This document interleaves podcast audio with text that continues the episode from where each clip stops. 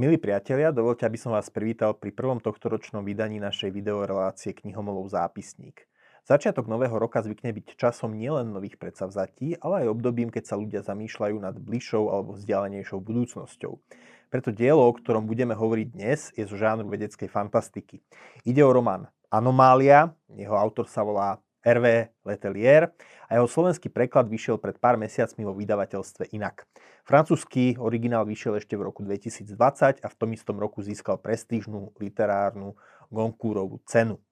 Keď sa v slovenských knihkupectvách porozhliadnete v sekcii s vedeckou fantastikou, nájdete tam veľa prekladov angloamerických autorov, možno tiež nejakých českých a zo pár slovenských autorov.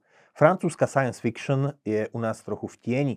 Treba povedať, že nie úplne zaslúžene. Bol to napokon Francúz, kto patril k priekopníkom vedecko-fantastickej literatúry. Jeho meno zrejme pozná každý, bol to Jules Verne. Z francúzskej sci-fi posledných rokov by som vypichol ešte dve diela, skôr než prídeme k tomuto románu. Jeden bude divákom a čitateľom postoja dobre známy, už sme totiž o ňom v minulosti písali. Ide o podvolenie, román známeho intelektuála a provokatéra Michela Welbecka. Je to politické sci-fi z roku 2015, ktoré sa zaoberá tohtoročnými francúzskými prezidentskými voľbami, voľbami v roku 2022. Do druhého kola sa v ňom dostane jednak Marine Le Penová a jednak kandidát moslimského bratstva.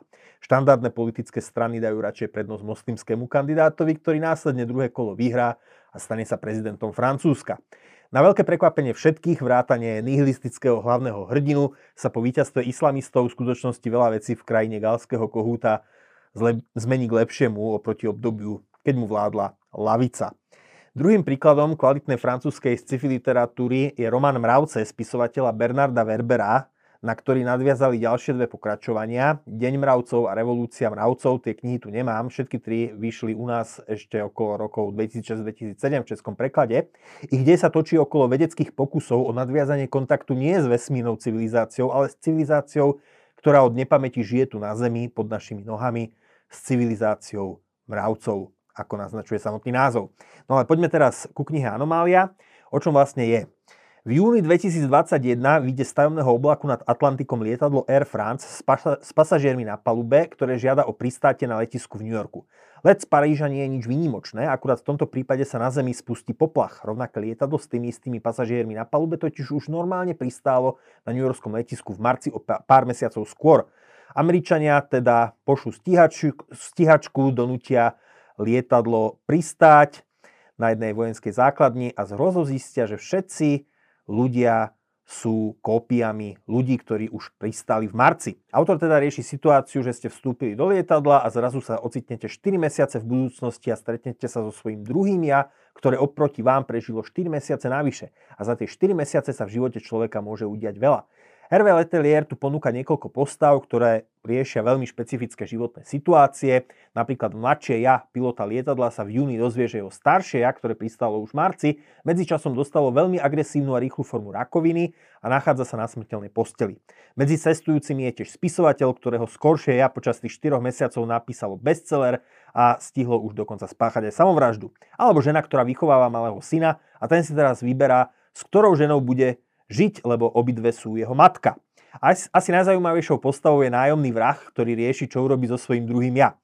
Incident, kedy bolo celé lietadlo skopírované nad Atlantikom, vytvorí v životoch všetkých zúčastnených zaujímavé situácie, ktoré musia nejakým spôsobom riešiť. Asi najzaujímavejšia je prostredná časť knihy, kde vedecké autority dumajú nad príčinou celého fenoménu. V ďalšej kapitole, veľmi vtipnej, zase náboženské autority rôznych svetových vierovýznaní dumajú nad teologickými implikáciami celej udalosti. Nechcem z deja prezrádzať priveľa, tak trochu nedostatkom knihy je, že popri vedecko-fantastickej zápletke z autora cítiť aj snahu komentovať dobové politické dianie. Prihlúply americký prezident, ktorý musí situáciu riešiť, je zjavne Donald Trump. A tým, že dnes už prezidentom nie je, pôsobí tento pokus o politický komentár aj trochu zastarano. Z autora je tiež cítiť, že nemá rád Američanov a náboženstvo. Je tam jedna kapitola, ktorá sa odohráva potom, ako sa celý svet dozvedel, že let Air France bol skopírovaný spolu so všetkými ľuďmi na palube. Jedna žena a jej v úvodzovkách dvojníčka prídu porozprávať do talk show Stevena Colberta o tejto skúsenosti a keď vychádzajú z budovy, spácha na nich atentát kresťanský radikál, pre ktorého je skopírovaný let dielom satana. Určitú protináboženskú zaujatosť je cítiť aj z iných miest knihy. Pravdu povedať, tento motív sa mi zdal trochu prvoplánový a oslabuje celkový dojem z diela, ktoré je inak postavené na zaujímavej premise. Na druhej strane viem si predstaviť, že rovnaký problém môže mať druhá strana s politickými názormi Michela Welbecka a dielo teda má ako sci-fi román hodnotu aj nezávisle od svetonázoru autora. Na záver románu ešte dôjde k zaujímavému zvratu, ktorý ešte posledný krát uspokojí čitateľa hľadajúceho vo vedeckej fantastike predovšetkým gymnastiku pre vlastnú predstavivosť, takže človek sa napokon povznesie aj nad veci, ktoré mohol počas čítania vnímať ako nedostatok typu už spomenutej prílišne, príliš zjavnej protináboženskej zaujatosti autora. Román Anomália v každom prípade možno brať ako sondu nielen do súčasnej francúzskej science fiction, ale vďaka oceneniu Goncourtovou cenou aj ako sondu do súčasnej francúzskej literatúry ako takej. Slovenský pre, preklad Márie Michalkovej sa číta dobre a hladko. Drobnú výhradu by som mal akurát možno k tomu, že časť deja sa odohráva aj v Amerike a prekladateľka necháva niektoré označenia, napríklad funkcií rôznych potentátov v angličtine. Myslím, že práve pre ľudí, ktorí po anglicky nevedia, mohla zvážiť aj v týchto prípadoch preklad do slovenčiny, no ide len o detail. Takže toľko dnes z našej videorelácie Knihomolov zápisník. Ak nás sledujete na YouTube a video sa vám páčilo, dajte nám svoj like a stante sa odberateľom kanála Postoj TV. Potom už žiadne naše video neunikne vašej pozornosti. A dovidenia na budúce pri ďalšom vydaní našej videorelácie Knihomolov zápisník.